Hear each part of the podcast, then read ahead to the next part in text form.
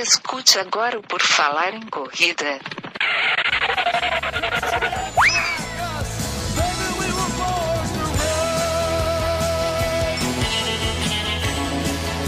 Are you ready to run?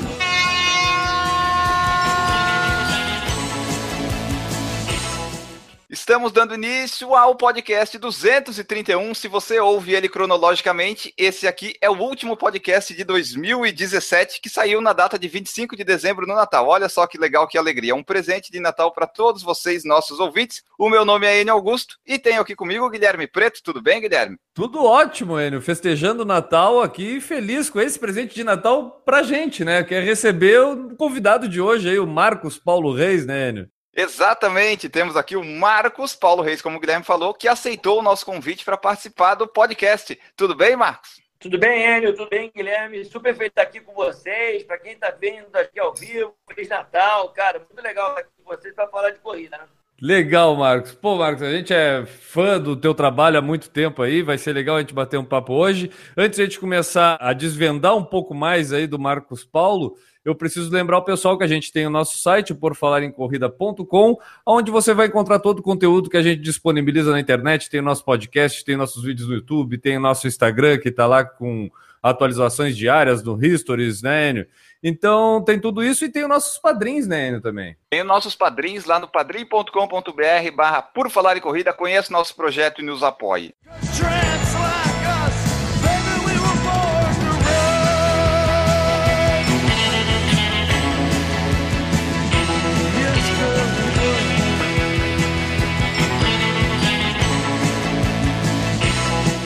Enio, hoje, para começar, cara, eu vou fazer a tua pergunta de sempre de uma forma diferente, mas é que eu acho que a história vai ser muito grande, porque o cara tem história para contar, principalmente nesse mundo das corridas. Então, Marcos, eu queria que tu dissesse para a gente assim, como é que começou essa tua relação com a corrida, se foi lá de novinho, se isso aconteceu é, depois. Como é que é a relação do Marcos Paulo com a, a corrida? Cara, primeira coisa, eu já sou velhinho, né, cara? Então, é, tô com 53 anos, vou fazer 54, então a história é bem longa, eu vou tentar resumir para vocês. Eu sou de Niterói, fiz a faculdade lá no Rio, UERJ, e trabalhei com triatlo, cara. Logo aos 16 anos, 17 anos, já estava estagiando com natação. Com 17 anos já estagiando com natação, fui fazendo a faculdade, já estava auxiliar técnico de uma equipe mirim lá em Niterói, e já convivia com alguns triatletas, Niterói, como eu brinco, é a San Diego do Brasil, tá? Muito atleta lá, tá? E nessa época tinha muito triatleta, Armando Marcelo, Marcos Vanelas, Fernanda Keller. E aí começou, cara. E isso foi até os 20, 22.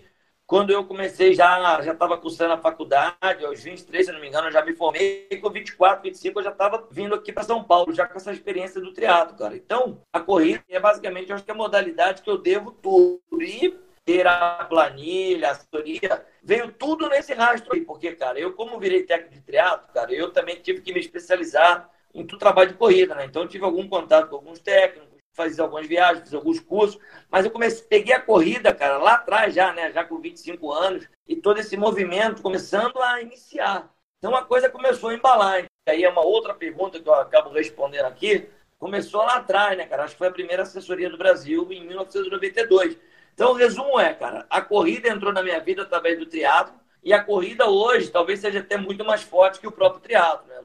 Já que tu falou da assessoria, 92, fazendo as contas rápidas, 25 anos já temos de assessoria, né? E você sabe que é uma data que todo mundo pergunta quanto tempo tem, cara. Se não for 25, é 26. Eu não sou muito ligado nas datas, então, cara, a assessoria veio em 92, mas só que a história da assessoria o legal é, eu nunca pensei em ter uma assessoria, ela virou uma assessoria. Eu meio que passava treino, cara, para todo mundo como se fosse meio que um dizimista, um pastor, sabe? E assim, todo respeito aos pastores, o que for, religiões, eu meio que ia dando treino para pessoas, né? De corrida, ciclismo, natação. E a coisa foi crescendo, né? E um dia é, eu criei lá, criei uma portinha, falei, isso aqui agora é uma assessoria. Foi esse nome que eu já usei, tá? Isso é uma coisa interessante. Eu nunca pensei diferente de ser uma assessoria ser um cara que pudesse auxiliar no treino das pessoas.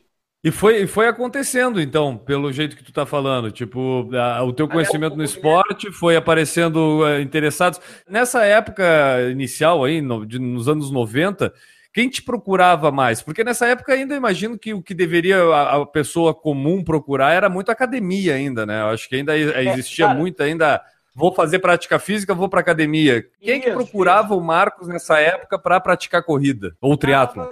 Quem estava na minha academia, que era o Projeto Aqua, que era uma das maiores academias de São Paulo. E aí tem uma história também legal, Guilherme.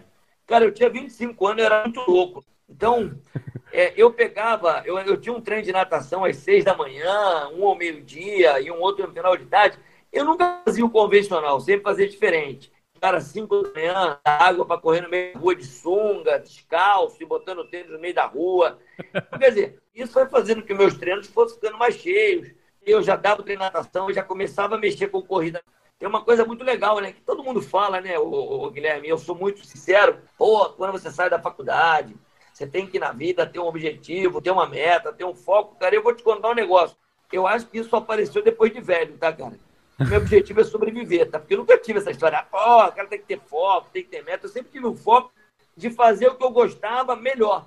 Cara, eu converso com muito profissional da minha área, tá, cara? De educação física é muito legal que quando eles me encontram, cara, você é um cara da área, que muito a área, como é que você foi, como é que você pensou, cara? Eu posso fazer o seguinte, cara, eu amo isso aqui, isso é minha cachaça, tá entendendo? Pô, você vai falar de maratona, de triatlo, de cara ser sub-3, ser sub-30, por aí vai. Tu é aquele tipo de cara, então, que se a gente começar a falar sobre qualquer assunto, vai acabar na triatlo e na corrida. Basicamente é isso. Só que, pô, eu tento não sair para jantar com esses caras, senão eu só vou falar de corrida e triatlo, tá entendendo? e a minha esposa vai encher o saco. Então tem que tentar variar um pouco, sabe, o assunto. É meio complicado isso. Tem uma paixão, né? Gosto muito. Nessa época do início, Principalmente no triatlo, até a gente entrevistou aqui, tu falou da Fernanda Keller, a gente entrevistou a Rosana Merino, né? Que venceu. Já treinei, a... já treinei a Rosana, tá? É... Quem que tu não treinou? Exatamente, boa pergunta. Pergunta aí. A Rosana é gente boa. Treinou comigo um tempo, ela é de Campinas. Quem eu não treinei? Boa pergunta aí. Então, essa é uma boa pergunta. Porque tu tendo participado muito desse desenvolvimento do, desse esporte, né? Vamos dizer, de endurance, porque triatlon, corrida no Brasil Tu acha que hoje em dia o, amador de hoje, cara, de repente tá no nível do que se treinava no, nos anos 90? Porque eu acho que a gente evoluiu muito a questão, principalmente da, da disseminação de informação.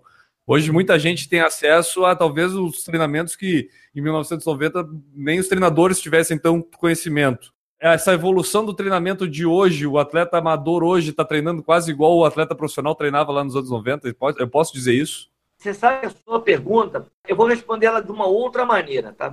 Eu te respondo. Quando a gente começou a trabalhar com o corredor amador, a minha preocupação era basicamente respeitar demais, a criar uma diferença entre o profissional e o amador, para não machucar uhum. esse cara que estava criando aquele primeiro momento da corrida, tá? aquele primeiro contato dele com a Mas respondendo a sua pergunta, eu diria que hoje, Guilherme, no amador, começou a aproximar mais aquilo que a gente aprendeu na do atleta profissional. Hoje, a gente tem dois tipos de amadores. Os que falam que treinam pouco e os que falam a verdade. Os que mentem e os que falam a verdade. Né? Tem aquele cara que fala que treina três ou quatro vezes, faz um sub-3, um 2,55, e tem um que fala que já está rodando 100, 110, 120. Então, na verdade, mudou o tipo de amador. A gente não pode chamar esse cara bem de um amador, porque esse cara já é um cara que tem uma busca incessante por alguma coisa e ele treina muito. Só que ele não fala para você, ele fala para os amigos que treina pouco, mas ele treina muito, tá? Na verdade. Eu acho que isso existia muito, eu acho que fora do Brasil, no Brasil já não existia muito. Eu acho que o canal de vocês fala um pouco de todo tipo de corredor. E ele estimula. E eu sou, talvez, um dos caras que mais estimule essa busca incessante pelo melhor tempo do amador. Vocês lembram da Operação Portuga, vocês uhum. sabem um pouco daquela coisa que eu tenho a marca Sub-3 e agora eu já tenho outras marcas na cabeça. Que eu penso em cada dia botar mulheres Sub-3, já está começando a acontecer mais mulheres amadoras, não é só comigo. Eu acho que isso já vai em cima de muita informação, em cima de muita fisiologia, em cima de muita suplementação para recuperação, em cima de muito exame, em cima de médico. Hoje eu não posso deixar de ouvir um médico, tá entendendo? E vou, e vou ser sincero com você. Um médico fisiologista, há 15 anos atrás, pouco a gente ouvia, tá entendendo? A gente não ouvia tanto, uhum. tá? Hoje a gente ouve muito mais. É claro que tem o nosso feeling de como a gente pensa e de como a gente trabalha, mas basicamente acontece dessa forma. Como é que tu trabalha essa questão de. Tu, tu falou que tu estimula a busca do melhor tempo, né? Vamos, vamos se desafiar, talvez seja assim a ideia de, de um atleta amador buscar o melhor tempo tentando treinar melhor, tentando adaptar o seu dia a dia para que possa atingir melhor os seus resultados. Como é que tu trabalha a cabeça dessa pessoa? Porque eu conheço algumas pessoas, e talvez até eu me encaixe um pouco dentro disso, de ter um pouco medo de assumir a responsabilidade de ter que ir além. Porque a gente sabe, se eu vou tentar bater o meu recorde pessoal, eu vou sofrer um pouco mais. Tanto no treino quanto na própria prova, talvez eu tenha que ir um pouquinho além. Como é que tu trabalha a cabeça de quem é um pouco resistente com isso? Talvez a pessoa diga: não, Marcos, eu estou treinando só para diversão, eu não quero nada, eu quero só fazer de boa. Tu tenta, como é que tu faz para colocar essa pessoa no caminho de, pô, cara, sai da zona de conforto? A maratona, ou a meia maratona por si só, por mais que um cara me fale que ele só quer completar a prova, é custoso você ficar correndo horas e horas. Então você já fala por si só numa melhora. Por mais que ele fale que ele vai terminar, o próprio locutor lá da maratona vai deixando você irritado com aquela história de agora, sub 4 horas. Os caras ficam se matando para dar o sub 4 horas. A sub 4 e 30, aí o cara sub 4 e 30. Aí o cara sub 4 e 45. Quer dizer, isso tudo já gera que eu acho que eu vou responder a segunda parte da tua pergunta falando talvez de você. Eu dei uma palestra semana passada, eu falei um pouco sobre isso. Eu acredito muito na psicologia, tá? Mas eu não tenho tempo de ser psicólogo de todos os clientes. Se o Guilherme treinasse comigo, o Guilherme tem essa cesta aqui da determinação, é sério, regrado. O Guilherme tem uma continuidade grande. Está tudo numa cesta. O Guilherme é magro e a mãe dele falou para ele que ele está com cara de doente. Isso é legal, né? O Guilherme tem uma capacidade aeróbica boa, então esse aqui está na segunda sexta. Aí a gente vai para aquela sexta do Guilherme competindo, né? Aí o Guilherme competindo, basicamente, ele é o ponto onde o Guilherme tem falhas. E algumas das sextas, o cara não está completo. Eu uhum. tenho que saber passar isso para ele. Porque tem aquele que assimila as bordoadas, tem um cara que não assimila as bordoadas, e por aí vai. Então, na verdade, eu trabalho muito, cara, a cabeça do cara em cima do que ele quer, seja quando ele consegue e quando ele não consegue. Agora, o que você perguntou, é claro que se o cara não é competitivo, eu vou saber lidar com isso, mas eu também tenho que explicar para ele o quanto ele vai sofrer, vai deixar de sofrer, se ele puder fazer uma prova com um tempo menor. Agora, é uhum. todo mundo tem uma competição interna a partir do momento que ele fala, eu quero terminar uma maratona. Então, isso já gera uma pressão muito grande. Especificamente, falando do meu caso, eu gosto bastante de sofrer, de passar trabalho e tentar bater o meu recorde, mas eu me subestimo. Eu acho nunca, nunca eu acho que eu estou extremamente preparado. Então, geralmente eu prevejo meu tempo muito acima do que realmente eu vou e consigo fazer. Você é o próprio técnico? Não, eu sempre, eu sempre tive treinadora para fazer. E ela sempre me tirou da zona de conforto. Eu sempre, não, não, no dia da prova, bom, teve o meu recorde na, na, nos 21 quilômetros, eu fiz 1,43. Nesse dia eu fui para fazer 1,55. Você vê, mas quer dizer, mas aí vamos lá. Ô, Guilherme, aí tem dois lados, né? E por sinal, ô, Guilherme Enio, é muito legal quando técnico e atleta estão bem alinhados em relação ao que eu te peço e ao que você pode fazer. E a condição Sim. que tem de errar.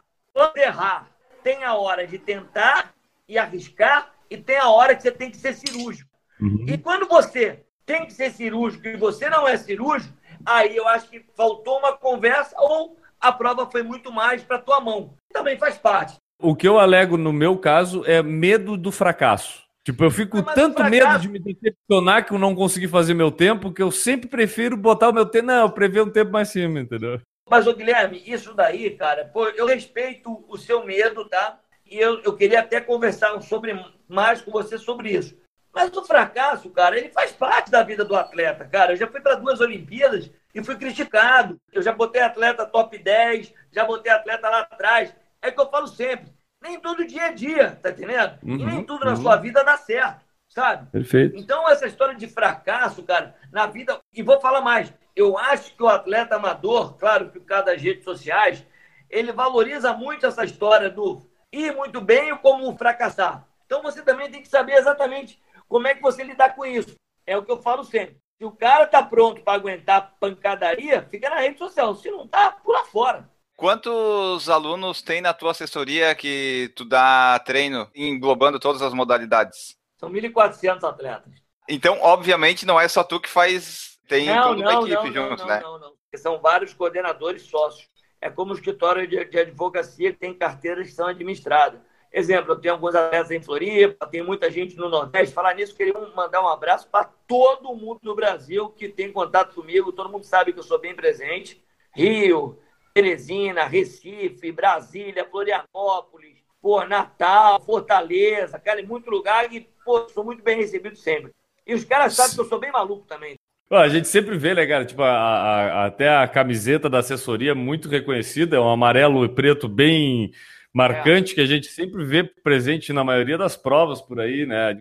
Marcos, dentro dessa estrutura toda, assim, o que que tu tem para dizer para a gente sobre esse treinamento de corrida hoje em dia? O que que tu acha que a galera está buscando mais? A gente vê o número de maratonistas no Brasil começando a crescer, da mesma forma como a gente viu alguns anos crescer os meios maratonistas.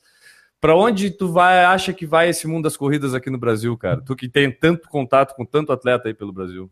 Olha, eu acho que, vamos lá, primeira coisa, né? O mundo da corrida está vivendo um momento muito. A informação é muito disseminada, isso é bom. Então, eu acho que, não sei se é felizmente ou infelizmente, todo mundo consegue ter um treino através de um app e você consegue ter uma informação básica que é muito importante para o cara poder startar na corrida, para ele começar. Mas, por outro lado, ainda falta muito para o atleta amador amadurecer, para ter gente ter um crescimento amadurecido. Não pode deixar de incrementar as provas de 6 e 10 quilômetros, é uma coisa que está ficando um pouco esquecido, porque ali está o celeiro da base da corrida.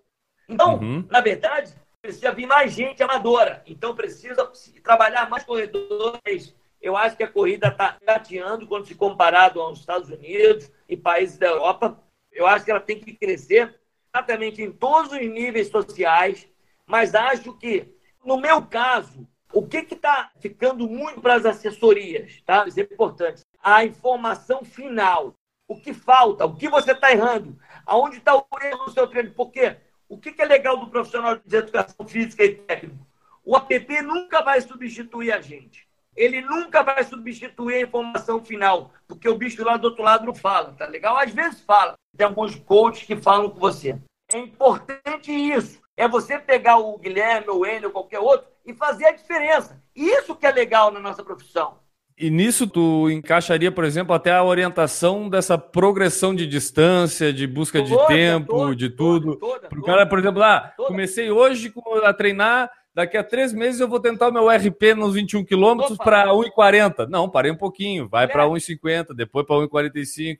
O cara quer ir para o Ironman ou para o Maratona, para o meu Ironman, sem ter feito nada, um short triado. Está sendo muito ruim para o esporte.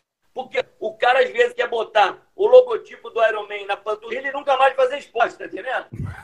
Sei. Não vou falar isso, só que oh, o cara que está fazendo uma maratona, ele vai fazer, não vai fazer outra maratona ele está queimando uma etapa. O cara tem que fazer esporte a vida toda. Veja bem, essa frase esporte a vida toda é muito igual.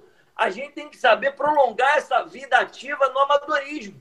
Tudo bem, pô, o cara teve um problema no ano que ele fez Ironman, no outro ele não fez mais, cara, mas tenta fazer disso uma coisa para a vida toda, ou pelo menos tenta se manter dentro do esporte. Não tem que ser competitivo, porque o problema é, o cara que fez o Ironman, uma maratona, hoje não está fazendo nada.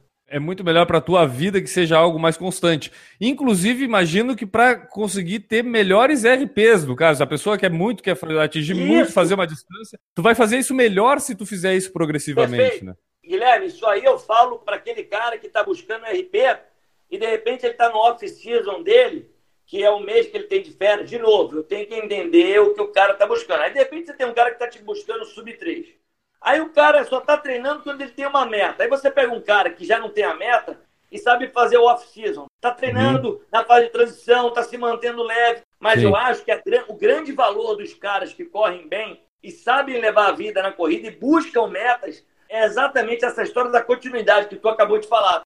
Ah, mas Perfeito. eu quero ser bom, mas eu não consigo treinar o ano todo. Aí não sou. E acho que também é uma coisa que tem que ser falada, hein, Guilherme? Eu não posso ser piegas de também, volto a falar, quando você busca uma meta mais ousada, ninguém está fazendo um treininho, às vezes, ali de três, quatro vezes por semana, feijão com arroz. E aí você tem sempre um compromisso, às vezes, que aparece uma lesão, aparece um overtraining. É bom para eu falar tudo isso aqui, pô, mas o Marcos Paulo não falou, a minha vida é diferente. Não, falei sim. Com certeza. Pessoa que está começando a treinar hoje, vamos dizer que ela não, não, não é uma questão de sobrepeso, ela já é uma praticante de, de atividade física, mas quero começar a correr para praticar corrida. E o meu objetivo é chegar numa maratona. Quanto tempo tu acha que demora para essa pessoa fazer esse caminho até a maratona de uma forma legal? Eu Dois sei que talvez tu. Dois anos. Pelo menos. Eu ia dizer que o Marcos ia dizer depende, igual o Marcelo Camargo, mas ele já nem deixou de dizer isso, ele já largou dois anos. Eu larguei dois anos por quê? Porra, você, a tua pergunta, pô, eu tô dando um dois anos e você falou que ela já não tem sobrepeso, que ela tem uma basezinha, mas, pô, Normal, deixa eu trabalhar velocidade, deixa eu deixar esse cara correr 10, deixar correr. Aliás, esse pensamento eu sempre falei. Eu tenho que correr 10, eu tenho que correr 20, eu tenho casca, sabe o que é casca? Correr com casca. Preciso correr maduro, preciso entender o que está acontecendo com o meu corpo. E os caras vão para essas coisas sem entender nada, às vezes. Entender o corpo, entender o que, que vai acontecer durante a corrida e entender as coisas que podem acontecer ou não acontecer, mas estar preparado para elas, eu acho que faz uma diferença, inclusive, para tu ter tranquilidade de fazer a tua Isso, prova, nem que seja para concluir, né? E se você for olhar, dois anos é pouco, porque a galera que faz a maratona, às vezes, no primeiro ano, vai lá e erra e lembra, pô, vou voltar ano que vem. Então deu dois anos, né? Já deu dois anos, é mesmo isso aí. Fora a lesão, fora o tempo para curar a lesão que deve ter Lesão, causado. gripe, resfriado, exatamente, deu dois anos. Eu falei dessa questão da progressão, de tu ver o pessoal cada vez mais buscando maratona, ultramaratona e por aí vai. Porque a gente vê até a tua assessoria, principalmente, levando muita gente para competições tipo a, a Maratona de Nova York, que é uma coisa que já é emblemática para Marcos Paulo Reis, assessoria. A de Berlim também a gente vê muita gente ir. E como é que tu vê essa galera indo para essas grandes maratonas? Às vezes a pessoa entra nessa linha do que a gente estava falando. Ela começa a correr já pensando nesse grande objetivo. Ah, eu vi a maratona de Berlim, me apaixonei, quero fazer a maratona de Berlim, mas eu não corro ainda. Tu tem visto crescer o número de pessoas com esse tipo de objetivo assim? Não, eu, vamos lá. Não, não adianta falar que isso não está crescendo. Porque as majors fizeram com que essa, essa, essa, essa coisa da busca pela maratona aumentasse. Mas uma coisa é legal. Todo mundo sabe que se for estrear em Nova York, vai tomar na cabeça. Tá entendendo? Acabou. há, há 10 anos atrás, todo mundo ia para Nova York. É, esse aqui é uma barato, legal, bucha. Tá entendendo? A prova é dura. Hoje o cara não. O cara já pisa em Nova York um pouco mais maduro. Ele veio de Perfeito. Chicago, já veio de Berlim e sabe que não vai fazer em Nova York o que ele fez nessas provas se tiver uma temperatura igual. Por quê? Nova York é mais difícil. Então, de novo, já é o atleta amadurecido. Agora, e uma coisa legal, o Enio Guilherme, mudou, sabe o que mudou? Hoje foi o sorteio de Chicago. Então, todo mundo, Guilherme, já pensa na maratona um ano antes. Cara, quando eu comecei isso, o cara chegava no meu escritório seis meses com a inscrição na mão. É uma é mentira, minha verdade. Cara, mudou. Então, isso faz com que, a- de novo, a matéria da faculdade que a gente aprendeu, que é organizar o calendário todo. Pô, ô, ô, Guilherme, a minha assessoria nunca conseguiu trabalhar de forma tão organizada como ela trabalha hoje. Porque eu já sei para onde vai o meu cliente daqui a um ano, dois anos. É muito Legal. legal, isso. É muito fácil. É muito melhor. É claro que a gente tem que organizar também a cabeça daqueles que querem fazer todas as maratonas, que também é algo complicado, né? Pois é, porque aí começa, começa o desafio de manter esse cara focado esse tempo todo também, né? Porque às vezes nesse meio período aí o cara pode dar até aquela brochadinha, aquela coisa de, né, É, eu diria que depois que ele começou a pagar o cartão dele, ou às vezes as prestações, a brochadinha diminui, tá entendendo? Porque, É verdade. pô, Eu acho que assim, um ano ele não tem tempo. O brasileiro tem essas festas agora, Natal. E vocês dois são corredores, sabem? Paris, Roterdã. As maratonas no primeiro semestre são muito duras de se treinar no Brasil por causa do calor. Então, de Uhum. novo, o cara às vezes quando escolhe isso também não sabe. Mas, de novo, também está melhorando isso. Então, existe um amadurecimento. E eu acho que é uma coisa que eu tenho que deixar aqui também claro, e eu não vou falar as histórias ruins, que acho importante que todo mundo tenha um técnico, e não é o Marcos Paulo, tá? Porque um técnico pode te dar uma vida é, mais saudável dentro dessa história de maratona e te tirar de algumas buchas pesadas, como erros de alimentação que vocês falam todo dia aí, passar para o exame. E aquilo que eu falei, Guilherme, você também colocou aí, o cara precisa se conhecer. E às Uhum. vezes um técnico ajuda muito a ele a se conhecer. Porque tem uns caras, né, Guilherme, que saem para correr depois que tomou uma cachaça, ou que ele está com dor de cabeça, ou ele acha que ele tem que perder peso, aí ele não come antes, ou ele está desidratado. E a atividade física, quando é feita de forma errada, papai do céu, às vezes dá uns recados que não são muito legais.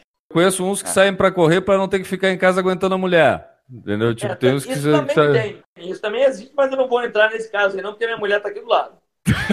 Melhor não. Marcos Paulo, eu queria que tu falasse pra gente aqui como é que foi essa a sensação desse lançamento da Adidas que fez um tênis personalizado com a tua marca. Edições limitadas, que foi um grande lançamento com as corzinhas da, da assessoria. Eu Como até hoje eu só vi ó, tênis do Michael Jordan, eu só vi tênis do Ronaldo e agora eu vejo tênis do Marcos Paulo Reis. É assim? É, você falou aí, cara, de tênis de uma outra marca, mas é, primeira coisa, cara, é um projeto que eu te, me emocionou demais é, inédito que a Adidas fez comigo, tá? Um, um, até certo ponto uma surpresa, um projeto de dois anos, cara. Foi algo, foi o que o Guilherme falou aí, cara. É, é um ineditismo total em cima de uma paixão, um produto muito legal que é o Supernova MPR, um produto bom, um produto para rodagem, de ótimo amortecimento. Mas, meu, olha, foi demais, cara. Foi, cara, é, é algo que vocês viram lá no vídeo, puta, já me emocionei bastante com isso.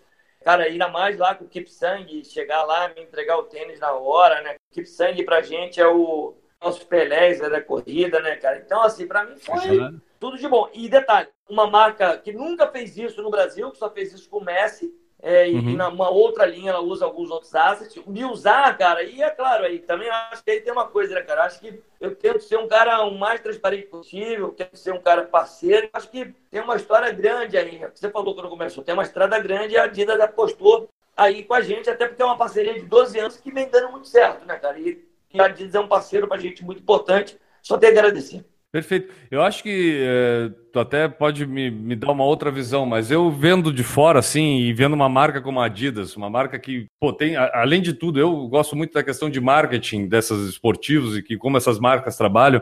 E é uma marca que sempre é difícil dar ponto sem nó, né? Tipo, é difícil eles fazerem alguma coisa assim num caminho sem saber para onde estão indo. E quando uma marca procura uma assessoria e uma pessoa que nem o Marcos Paulo, eu vejo que ela procura muito a questão da credibilidade que tu passa com a assessoria.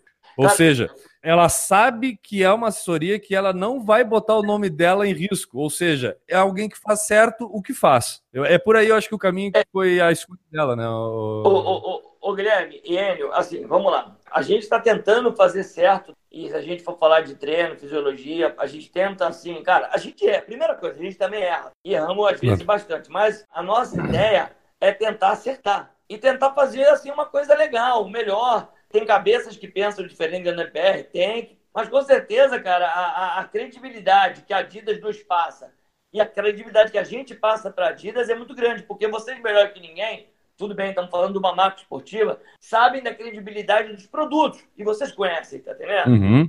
E tem marcas maravilhosas também no mercado. Não é só a Adidas. Então, cara, eu tenho que agradecer realmente uma coisa que eu falo sempre.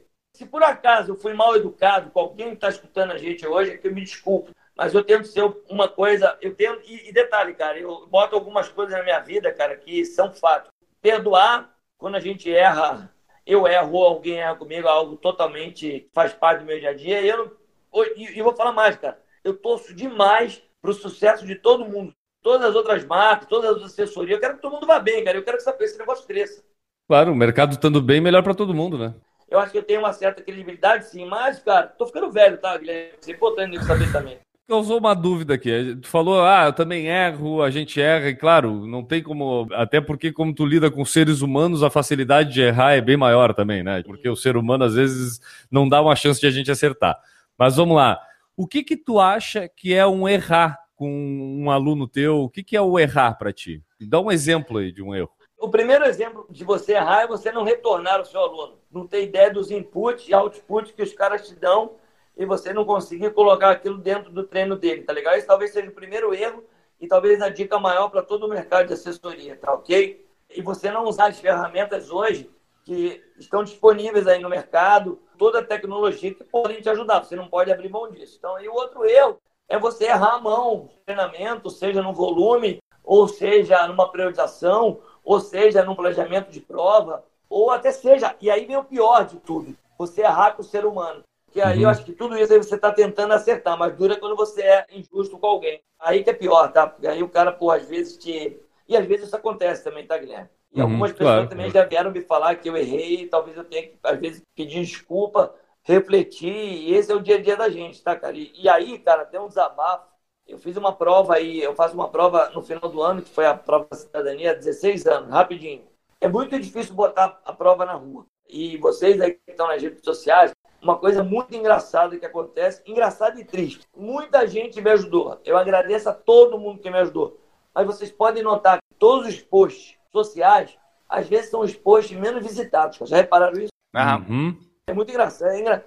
Aliás, é triste isso. É bem triste. Ô Marcos, aproveita e já fala para nós dessa prova ali que tu organiza, que tu faz já a 16 edição, o que que ela é, o que que ela busca, qual que é o objetivo Cara, dela, porque é bem prova- legal. Obrigado pela oportunidade. Essa prova é uma prova que eu faço há 16 anos para o Projeto Arrastão. O Projeto Arrastão, só para o pessoal entender a credibilidade do projeto, é www.arrastão.org.br. É uma comunidade que atende a mil crianças, já atendeu mais, no Campo Limpo. Então, ele, o dia que você for lá, você vai ver que coisa bacana. Esporte, alimentações, cursos técnicos, período da manhã, tarde e noite, numa comunidade muito carente aqui de São Paulo. E eu tô com eles há 16 anos, tá entendendo? Pô, legal. Então, cara, pra mim é um orgulho. E Enio, essa prova chega a pagar 8% do ano deles. Pô, que massa. Que daí é tudo revertido? Tudo, tudo, tudo revestido. Tudo, tudo, tudo, tudo. Não passa nada pra. Nada, nada. Passa zero na minha conta. Tem nada. E aonde, aonde que acontece a prova e, e quais as distâncias? Ah, só 6 quilômetros 6 quilômetros. é, e 3 quilômetros de caminhada, mas ano que vem eu quero passar para 8 quilômetros. Quero trazer vocês aqui para correr aí. Quanto mais gente lá, melhor, né? Então eu tenho de novo, agradecer quem fez a inscrição esse ano, a todo mundo que foi, os patrocinadores, e que Deus me dê energia para fazer mais um ano. Tu falou dessa questão social aí. Eu não gosto de culpar quem não vê, né? Porque, na verdade, a internet, principalmente Facebook, e essas coisas, elas tendem a ir para um lado de entretenimento que às vezes o social aparece quando vira entretenimento. Entendeu? Tipo, quando é bonito. Por exemplo, é, é legal, é legal colaborar com uma instituição quando eu tenho o desafio do balde de gelo.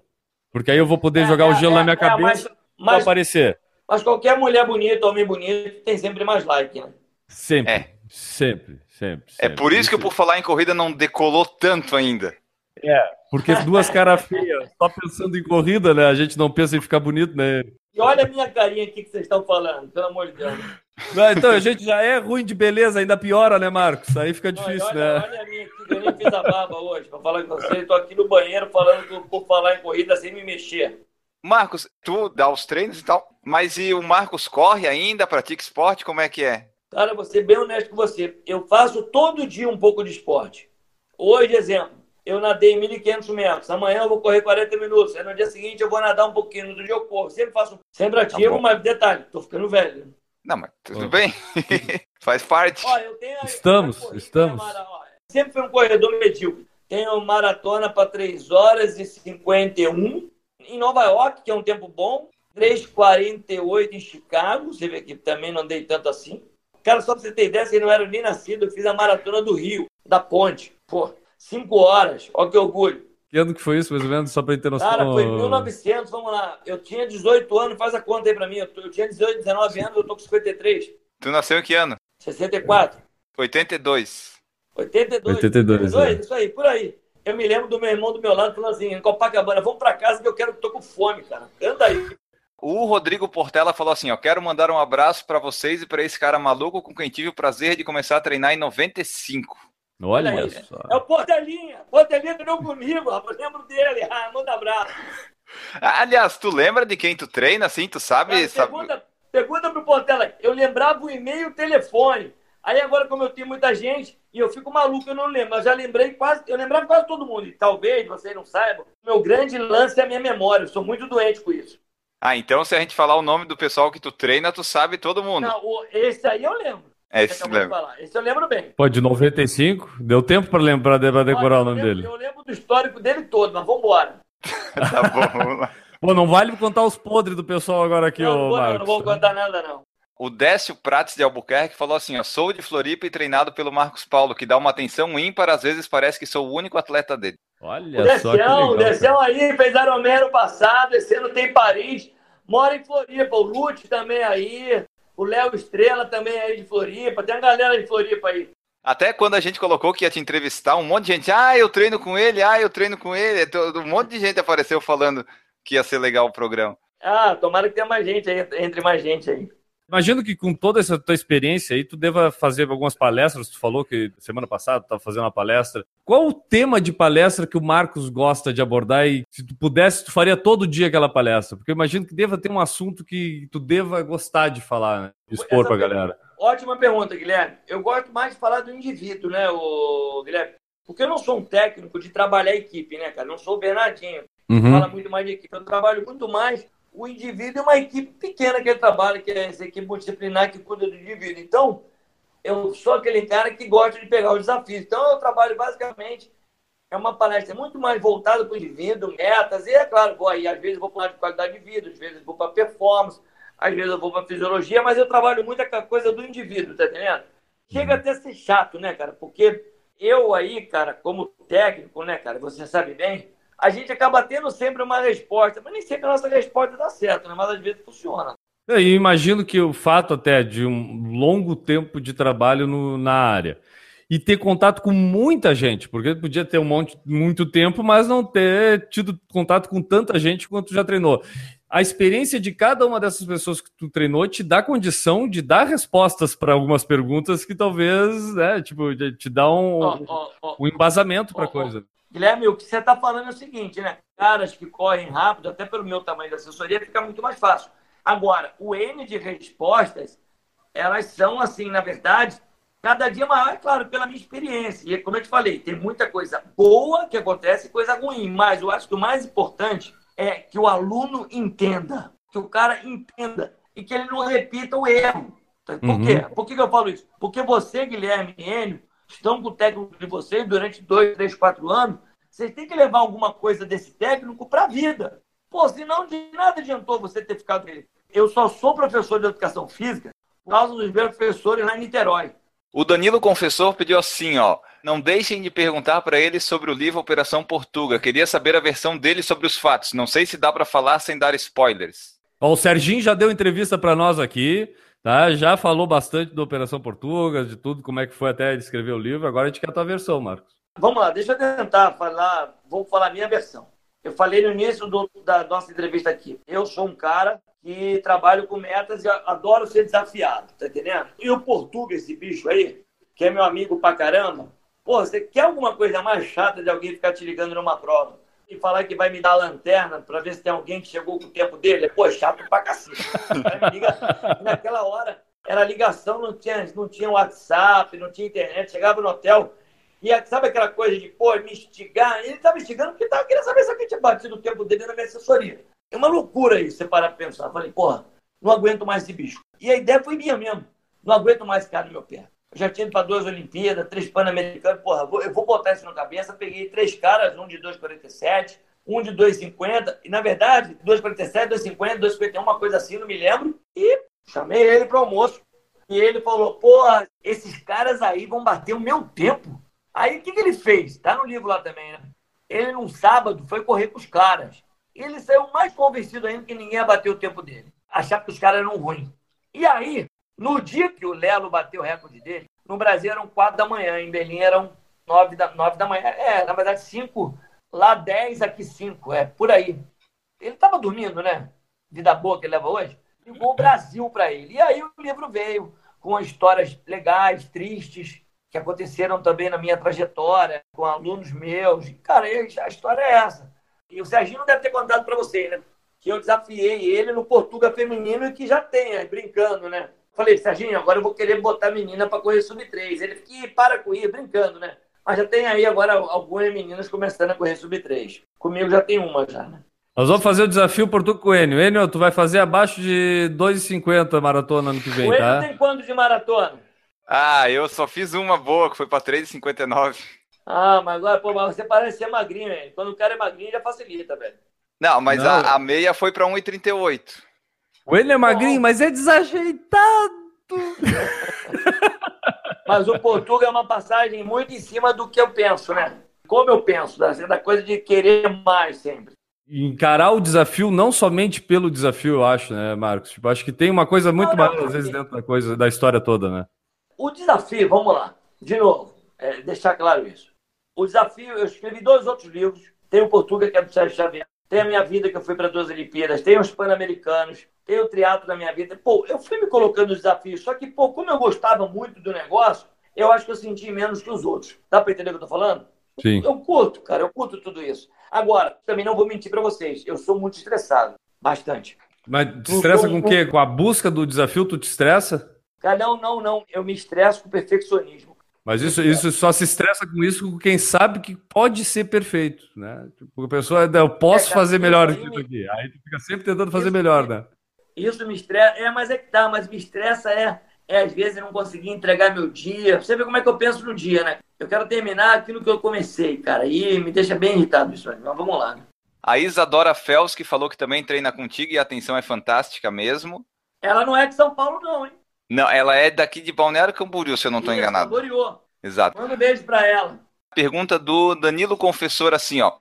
Qual a estratégia que tu usa para manter motivados os alunos depois de uma meta importante e como é que tu traz de volta aqueles que perderam o tesão de treinar focado? Eu vou, eu vou só adicionar o seguinte: eu vejo isso muito acontecer, principalmente na primeira maratona. Parece que dá um repé grande, assim. Eu tenho alguns amigos que eu já vi acontecer isso, já sei de outras histórias. Como é que a gente pode lidar com isso? E se isso é porque, de repente, furou aquelas etapas que a gente estava falando antes ali, Marcos? Vamos lá, eu acho que, primeiro, vamos lá, Guilherme, primeira coisa, o cara quando faz a primeira maratona, tem um trauma da primeira maratona, né, de todo aquele processo de treinamento, ele acha que ele tem um merecimento de descanso, então você tem que respeitar isso.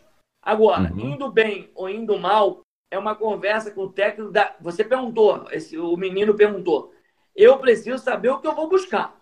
Então, primeira coisa, eu fiz a primeira maratona bem, não, não, tá bom, daqui a um, dois anos eu voltar. Você não tem que voltar no ano que vem. Isso é importante. Você pode repensar um ciclo diferente. Talvez eu não esteja respondendo a sua pergunta, mas eu acho que aí cabe muito do quanto eu vou te motivar, seja você indo bem ou não, e aí vem aquela coisa da sexta, Guilherme. A cabeça do cara tem que ser boa. Se o Perfeito. cara vai se abalando, abalando na primeira, porque ele tomou uma na cabeça, então ele está no esporte errado. Que esporte é isso? Ah, tem cara que tomou uma, duas, três, quatro e foi lá e buscou. Para com isso, cara. Isso aqui é uma diversão. Até porque do recorde, se tu for ver, tu vai fazer o recorde uma vez na vida, então as outras 90 tentativas deu errado em algum momento, né? Tu vai conseguir uma vez, duas. Mas por que isso acontece, Enio? Porque a gente está falando com uma gama de não atletas que viraram atletas depois dos 20 anos de idade. Às então, vezes cara, bem tá depois, todo né? mundo agora começando a vivenciar ser atleta depois de velho. Tu falou que começa depois dos 20. Eu vejo na corrida, principalmente, os amadores, os amigos que a gente tem, com exceção do Enio, que é um cara que começou cedo, mas a maioria dos nossos amigos começaram depois dos 30 anos. Exato, É, todo mundo tá falando, eu botei 20 exagerei. O cara tem que gostar, tem que ter amigos, tem que ter persistência, tem que saber lidar com os maus resultados. Detalhe, o cara tem que aprender a competir, seja para terminar satisfeito, feliz e saudável, ou seja para fazer muita força. E detalhe, e isso ninguém compra.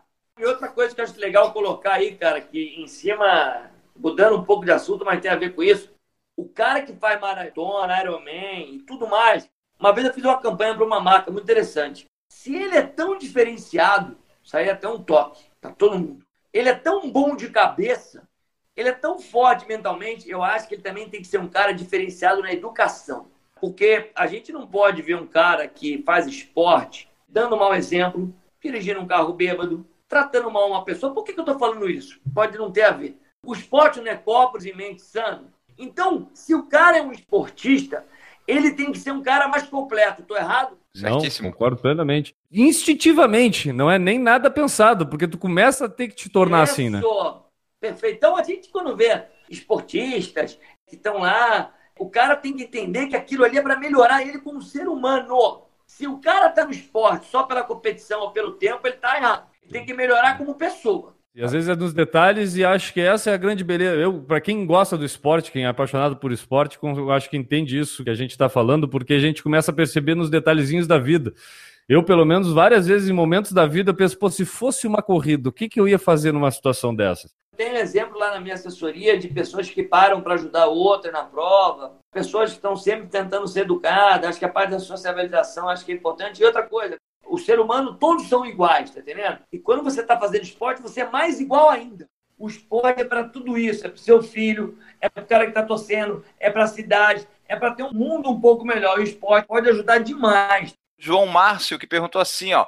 Eu comecei a correr em maio do ano passado, já fiz três meias e uma prova de 27 quilômetros. Será que já posso me aventurar em uma maratona ou tá muito cedo ainda? Final do segundo semestre, ele já pode pensar numa maratona, né? Você vai dar quase dois anos. O Anderson perguntou assim, como é que é o treinamento à distância que tu faz com os corredores à distância? É Planilha Pois é, semanal, tem explica- feedback, explica como é mais que é? Explica mais ou menos como é que funciona hoje a assessoria. Vou entrar, quem é que vai me treinar, como é que eu vou fazer o contato, como é que funciona hoje? Para o cara treinar comigo, ele pode mandar um e-mail lá para o meu site, que é o www.marcospauloreis.net, tem lá o contato, ele vai mandar um e-mail, a gente vai explicar tudinho como funciona, mas respondendo para ele aí, eu sou um cara presente, tento ser o mais presente no que diz respeito a feedback, ele recebe uma planilha que é um mesociclo, com quatro semanas, onde eu vou alterando em cima dos relatórios dele, falando com ele em cima daquilo que a gente planejou. Uma conversa longa, né? O mais difícil é o cara começar, porque dá muito trabalho para ele começar. Uhum, Depois que a uhum. coisa botou no papel, eu vou trocando ideia. Eu falo sempre, eu adoro conhecer mais o atleta do que ele mesmo. Marcos, antes só para a gente terminar e encerrar aqui, eu queria que tu deixasse os teus contatos, site onde é que o pessoal pode te encontrar e também uma mensagem final para os corredores e agradecer aí a tua presença aqui no nosso podcast. A primeira coisa, eu queria agradecer ao Enio, aí o Guilherme, por estar aqui com o pessoal do Por Falar em Corrida. Prazer demais, vocês são dois caras bem bacanas. Pode entrar no Instagram da MPR, que é o Reis MPR. O meu Twitter é o arroba ReisMPR. O site é www.marcospauloreis.net. E aí o cara pode ter o orgulho de vestir aquela camiseta amarela linda lá da MPR, né? É, ele precisa me ajudar a pagar o leite das crianças, tá bom? Se ele quiser também comprar o tênis, www.adidas.com.br. Tem tamanho 44? Tem tamanho 44, sim. Viu, Enio? Já dá para pensar. e, e, agradecer também, cara, a todos os meus patrocinadores. Pessoal da Polar, o pessoal da Sertrade, o pessoal da Alta Diagnóstico, todos os meus parceiros estão aí comigo o ano todo e que tá difícil, né, cara? E agradecer mais uma vez a vocês. Eu acho que a mensagem, eu já sou avô, né? Então a gente tá ficando mais maduro, mais sensível. É para as pessoas fazerem do esporte uma coisa bacana, para serem fazer disso uma coisa útil para o seu dia a dia que você possa levar principalmente para sua família.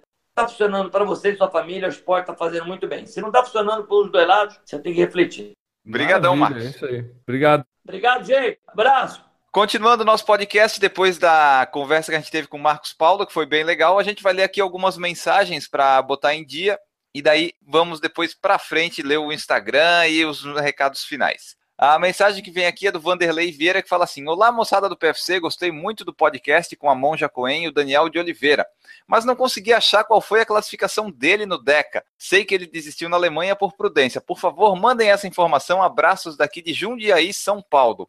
Então, Vanderlei, ele foi o segundo colocado no DECA Ironman. Vice-campeão do DECA Ironman. Que loucura, rapaz. É, pô, ficar oito dias fazendo essas coisas mas olha, cara, eu das entrevistas esse ano, eu acho que uma das que fez mais sucesso com certeza foi a, a, essa trilogia aí, até vamos dizer, do, do, Daniel da Monja e depois do Daniel e a Monja.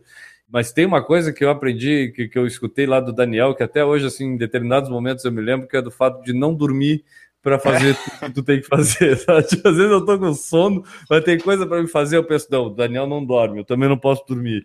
Aí eu vou até aí, então vamos indo. Uma grande lição que eu tive dessa entrevista. Ah, viu só? Aliás, eu ia dizer pro pessoal, ah, mandar qual que foi a edição que mais gostou, mas o pessoal nunca manda, então eu não vou pedir. Eu não vou pedir, porque o pessoal nunca manda. Não, acho até injusto com as outras, né, cara? Pô, sem brincadeira. Não é porque a gente que faz aqui, mas tem muitas edições boas e em várias edições em linhas diferentes que são boas dentro da sua linha. Na questão de treinadores, cara, esse ano a gente falamos hoje aqui com o Marcos Paulo Reis, o Ademir Paulino, falamos com o Marcelo Camargo, com a Rosana Merino, só na linha de treinamento, assim, em cada um desses caras aí tu pode achar, ah, mas é repetitivo. Cara, algumas coisas até são muito parecidas do que um outro fala, né? Tem uma Mariana também, não podemos esquecer do nosso treinador também, falando Exato. com ela aqui, né? A forma como cada um coloca é diferente e, e, agrega a um pouco do que o outro falou na outra entrevista e por aí vai, entendeu? Tipo, então é, eu acho até injusto a gente pedir para o é. pessoal é. dizer qual é a sua preferida, porque, claro, vai ter, mas é dentro da, da, linha que essa pessoa gosta, sabe? Tipo, tem quem gosta mais das, dos causos, né? E aí vem os corredores que fazem suas loucuras pelo mundo afora aí, que a gente veio aqui contar essas histórias. E, né, Enio, hoje esse podcast está sendo lançado dia 25 de dezembro. Quem está escutando ainda em 2017, prepare-se porque teremos novidades para 2018. Por quê? Porque a gente não quer esperar para o pessoal dizer, porra, já está chato essa história. Então a gente vai antecipar e vamos fazer novidades para que vocês se surpreendam com os podcasts de 2018 aí, né? Exatamente, estamos planejando tudo. Nova mensagem aqui do Ricardo Kaufmann dos Reis. Boa tarde, Enio Guilherme. Meu nome é Ricardo e acompanho o PFC há mais ou menos uns dois meses e hoje, com muito orgulho, acabo de me tornar padrinho. Opa! Parabéns, rapaz. Muito obrigado, padrinho. Aí tem que pedir a benção, a benção. Isso. Quando a gente chegar em 100 padrinhos, eu, a gente vai fazer uma coisa muito grande aqui no, no Por Falar em Corrida. Bom, neste ano participei com o meu grupo de corrida na meia de Floripa em junho e já estamos em cinco inscritos para a Maratona Internacional de Floripa 2018. Se for possível, eu gostaria de algumas dicas de vocês com relação a restaurantes, bares para a galera aproveitar a estada nessa cidade maravilhosa que é Floripa. Um grande abraço e vida longa ao PFC. Prepararemos em 2018 provavelmente essas dicas aí. A gente já vem fazendo elas, a gente já fez em alguns ao vivo, fizemos alguns vídeos desse ano aí com algumas dicas. O pessoal até pode também aproveitar alguma coisa que está lá. Mas ao longo do ano acompanhe por falar em corrida aí, a gente vai conversando e falando pro pessoal aí o que, que é melhor ou não aqui, aproveitar em Florianópolis. Né? Florianópolis é um problema, uma cidade que tem um problema principalmente de mobilidade urbana e deslocamento. Tudo é muito longe uma coisa da outra. Então, às vezes, a gente tem que fazer algumas opções, mas aí ao longo do ano a gente fala sobre isso, né? Isso, a gente até tem um vídeo que a gente fez que mostrou os hotéis, mas sobre restaurante e bar a gente não falou, porque até tem muita opção e como tu falou, tem esse problema da mobilidade, então depende onde a pessoa está e o quanto que ela quer se movimentar e gastar para ir para um lado ou para o outro, tem opção, não falta. A gente vai tentar compilar isso de uma forma mais sucinta. É, se depender do Enio, ele vai botar a, o mapa de todos os bandejões de Florianópolis com menos de 20 reais o quilo. É, isso é uma verdade. Se a pessoa quiser gastar pouco em Floripa, fala comigo porque eu sei exatamente onde ir para tu não gastar. E às vezes tu come até bem. O Aristóteles Cardona falou assim: ó, boa tarde, acompanho o podcast aqui de Petrolina, Pernambuco. Sou corredor uh. amador rumo à minha primeira de 10 quilômetros. Aprenda um bocado e prefiro os programas que são temáticos. Forte abraço e sigo na escuta. Olha aí, ó, viu o que eu falei, cara? Pô, boa sorte, cara. 10 quilômetros aqui, o Marcos Paulo acabou de falar aqui que é importante, né? não pode deixar de morrer essas provas de 10 quilômetros. É uma distância legal para começar, talvez até 5 fosse melhor, mas vamos lá de 10, tá tranquilo. Mete bronca, cara. Gostei de saber, estamos sendo escutados lá em Petrolina, Enio. Viu só? Agora com a ferramenta do servidor que mostra os estados, eu sei que lá em Pernambuco tem gente escutando. A cidade ainda, ainda não desenvolveram, mas quando aparecer vai estar tá lá Petrolina. Pernambuco, bom lugar. Pessoal que quiser convidar o Por Falar em Corrida aí para visitar Pernambuco, fica à vontade aí, estamos à disposição para ir até Pernambuco. Se você pagar a nossa passagem, a gente vai para qualquer lugar do mundo. Enio, Enio, não entra em detalhes, Enio. O Enio fala o óbvio. Ah, desculpa. Quando eu falei que se quer convidar a gente, a pessoa vai pagar. Ela sabe disso. O Enio vezes ela... claro, para não correr risco de alguém cobrar alguma coisa deles que ele, sem ele saber. Não, é. às vezes a pessoa diz assim, ah não, vem cá correr no Acre. Daí, porra, eu já respondo, eu vou, e fico esperando. Se não pintar a ah, tá. passagem, tá. ah, mas tu não veio, eu digo, mas tu não mandou passagem. Tá, boa, boa. Bom ponto, bom ponto. É, tem coisas que tem que ficar subentendido, né, cara? Tipo, é... Eu não aprendi ainda em seis anos algumas coisas. É, mas a gente vai ensinando, a gente vai Vai, vai. Ó, e a última de hoje é a seguinte. Bom dia! Qual é o site do Newton, aquele que mostra as corridas? Eu sempre esqueço. Vocês poderiam colocar um banner ou link para o site dele, já que vocês são amigos e também facilitaria para nós. Por que o Newton não participou mais dos podcasts? Ele é muito bom, vocês poderiam gravar mais com ele. Sou muito fã de vocês, assisto quase todos os podcasts desde o final de 2015 até hoje, quando ainda eram os quatro participantes: Enio, Guilherme, Ju e Newton. Ele esqueceu do Maurício. O Maurício também devia estar aqui nessa lista. Muito obrigado pelo conteúdo. Abraços, Denis. Denis, meu querido Denis, tu não sabe o problema que tu vai nos causar dizendo isso do Newton, entendeu? Agora nós vamos ficar escutando 10 anos que ele vai querer cobrar para vir falar no Por Falar em Corrida que ele é muito requisitado, ele vai se achar importante, tudo é. isso. Bom, sobre o banner, por que a gente não põe o banner no site? Porque o Newton não quer pagar pra gente, entendeu? Tipo, o Newton, ele, ele depende praticamente da gente para conseguir ter view naquele site dele, ele não quer bancar pra gente. Então a gente tá fechando negociações, muito em breve vamos até usar essa mensagem aí para tentar tirar uma grana do Newton. É difícil, mas vamos tentar. Mas o site do Newton é newtongenerini, arroba... Não, corridasbr.com.br. É isso aí, vai lá no corridasbr.com.br. Você quer saber o que vai acontecer? Vai no corridasbr.com.br. Vão ter que mudar o, o, o refrãozinho. Até o Denis agradeceu a nossa rápida resposta, que a gente respondeu por e-mail, a gente sempre responde, né? Então, se você tem alguma dúvida, a gente vai ler no podcast, mas sempre responde antes também. É isso aí. E o Newton, a gente vai para 2018 a gente vai fazer uma programação, vamos fazer um calendário, vamos ver se a gente tem verba disponível para pagar aí as aparições do Newton, porque depois dessa mensagem mesmo, se ele ficar sabendo dessa mensagem, ele vai dobrar o valor. Ah, vai. E pro pessoal que não sabe, o Newton é tão mão de vaca, tão mão de vaca, que ele foi para Portugal e gastou só 10 euros. não duvidem, não duvidem, isso é verdade. Eu não sei se foi 10, mas a Laura sofreu lá com ele. Vamos seguindo aqui. E foram essas as mensagens de hoje, pessoal. Vocês podem mandar mensagens, áudios que a gente recebe, lê, ouve e bota aqui no podcast. Agora a gente vai para aquele momento que não teve nos últimos podcasts, que o Guilherme vai ler a hashtag Por Falar em Corrida. Algum Felizardo utilizou a nossa hashtag. Já são mais de 11 mil utilizações e agora no Instagram você pode seguir a hashtag. Você vai lá em Por Falar em Corrida e aperta seguir você vai ver todo mundo que usa a hashtag por falar em corrida. Bom, Enio, então chegamos aqui àquele momento em que eu vou ler o perfil de alguém que utilizou a hashtag por falar em corrida no Instagram. Eu já li o nome dela aqui nas primeiras vezes em que eu li apenas o nome e eu não li o perfil, mas então eu vou falar aqui porque ela tem a última postagem desta seguidora do Por Falar em Corrida aqui no Instagram bem interessante. Então, eu primeiro vou ler o perfil dela, depois eu vou ler essa última postagem dela. E a Felizarda, que terá seu nome lido hoje na edição do Por Falar em Corrida, é a Tati Rastoy. Lá no perfil da Tati Rastoy, que tem 2.888 seguidores, ela diz o seguinte: Bem-vindo ao meu mundinho. Há quatro anos correndo por aí. Quatro vezes 42K e Ultra 70K Brasil Ride. Tudo posso naquele que me fortalece, duas mãozinhas juntas e estrelinhas. A Tati, eu disse que a última postagem dela é interessante porque justamente é sobre essa Ultra 70K Brasil Ride, que ela escreve o seguinte na sua última foto.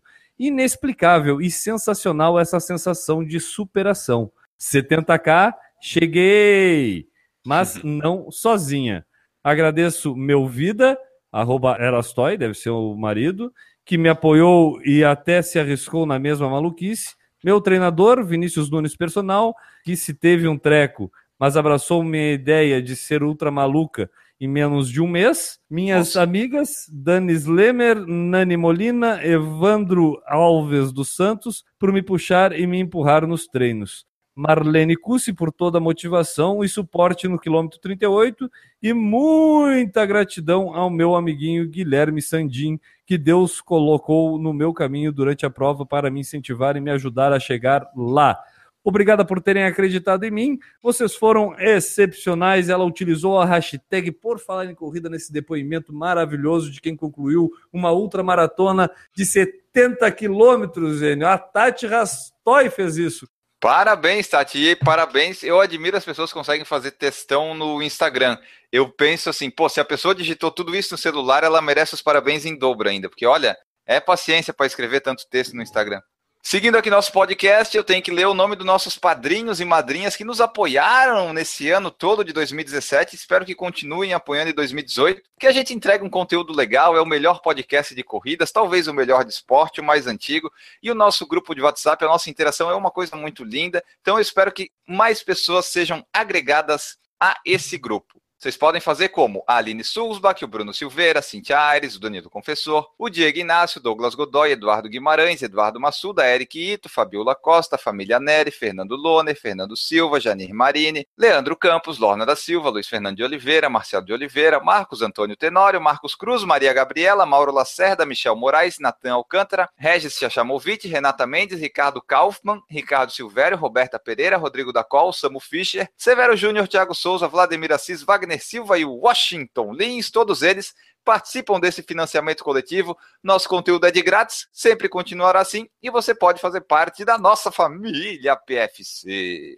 E aí, hoje, como esse podcast está sendo lançado no dia de Natal, eu preciso dar os parabéns para o grande felizardo da nossa promoção de final de ano, Fábio Namiuti, que ganhou o tênis que ele pôde escolher de sua próprio gosto na internet a gente deu para ele um tênis no valor de até 500 reais nessa promoção de final de ano e prometo aí para o pessoal que no próximo ano de 2018 teremos mais promoções do Por Falar em Corrida, tão boas quanto essa que fizemos agora no final do ano. Então fiquem ligados e parabéns ao Fábio. Tem alguma mensagem final, frase ou era isso? Enio, para encerrar esse programa, me resta encerrar o ano de programas do Por Falar em Corrida, já que essa é a última edição que a gente publica em 2017. Eu queria agradecer todo mundo aí que escutou o Por Falar em Corrida esse ano, é, aquelas pessoas que também assistiram o nosso canal no YouTube, que leram nossos posts no blog. E, cara, é um prazer a gente produzir esse conteúdo. Esse ano a gente deu uma melhorada, uma organizada em algumas coisas que a gente não tinha isso antes. E talvez a gente desenvolva melhor cada vez mais aí. Temos agora a loja do Por Falar em Corrida, temos o canal do YouTube que já passamos de 3 mil inscritos no nosso canal, o podcast só tem aumentado o número de downloads e aí isso motiva a gente a produzir cada vez mais conteúdo para 2018. Então, muito obrigado a todo mundo e esperem cada vez mais aí do Por Falar em Corrida e 2018 será um grande ano para a gente com muita coisa para falar sobre corrida nesse programa, cara. Muito obrigado, Enio. Feliz ano novo para ti, feliz ano novo para nossa audiência. Feliz ano novo, feliz Natal e não tenha medo de começar de novo. É uma nova oportunidade para reconstruir o que você realmente quer. Voltamos na próxima edição. Um grande abraço para vocês e tchau. Errou! Só deixa eu falar, Marcos, essa posição que tu tá agora, o som e a, a internet não tá travando de jeito nenhum. Se tu continuar assim, eu acho que vai ficar lindo. Tô sentado aqui, tá tranquilo, tô bem, vambora. Errou! E a última mensagem que a gente vai ler hoje é do Cristiano Winter de Paula. Winter is coming. Olha só. É. Deixa eu ler. Errou! O Tadeu Luiz perguntou aqui: o tênis da MPR é bom para maratona? Deve ser. Deve ser. Ah, eu acho que sim. Eu acho que qualquer tênis, na verdade, é bom para maratona. A pessoa tem que ser o tênis que tu tá gostando de usar, pode ser. Pode ser um de 300 gramas, um de 100 gramas, um Supernova, um Ultra Boost. Se tu tá acostumado a usar, tu vai conseguir fazer a maratona tranquilamente. Errou! A minha imagem não tá aparecendo, né? Não. Tá, eu. Ah, não precisa aparecer também, né? Vamos continuar aqui. Não, vai lá, eu fico aqui de bonitão aqui na, na transmissão. Vai lá. Exatamente, vamos lá aqui. Alô? Mara- Maravilha, Alô? tamo aí. Alô? Estamos aí, Enio? Então, Estamos só estamos sem imagem. Não sei por que, que sumiu, mas sumiu. Vamos lá. Ainda bem, né? Não, melhor. É, não precisa também, não precisa. Eu não acredito que tem alguém que vem aqui só para te ver, tá? Não, Talvez te fato, escutar, não. mas te ver eu acho que vai ser pouca gente que vem para isso. É difícil. Errou! Seguimos em frente. Olha só, o Bruno Cabral falou que somos lindos. É, obrigado, Bruno. Ele deve estar. ele deve ter se Ele deve, enganado. ser- deve fazer parte do projeto Sexto Sentido. Errou! Será que o Fábio gostou do tênis, Enio? Temos notícias de qual tênis ele escolheu? Se os Correios colaboraram, quando esse podcast está no ar, o tênis já chegou para ele. Qual tênis é? Sabemos? Não sabemos, a gente só sabe o valor por enquanto. Tá bom, era bom perguntar pra gente saber depois. Mas ele vai postar, ele vai postar nas redes sociais assim que chegar. Ah tá, nós vamos esperar chegar pra saber qual é o tênis então. É, surpresa até para nós. Tá bom. Errou! Os Esse ano convidados férias. sempre. Esse, esse ano não tem férias. Não, não tem. Aqui é. CLT mudou já, agora não tem mais. Pô, né? Agora é por programa que nós recebemos, não é mais por mês, né? Isso, exatamente. Para aí, vem cá, gordo do gongo.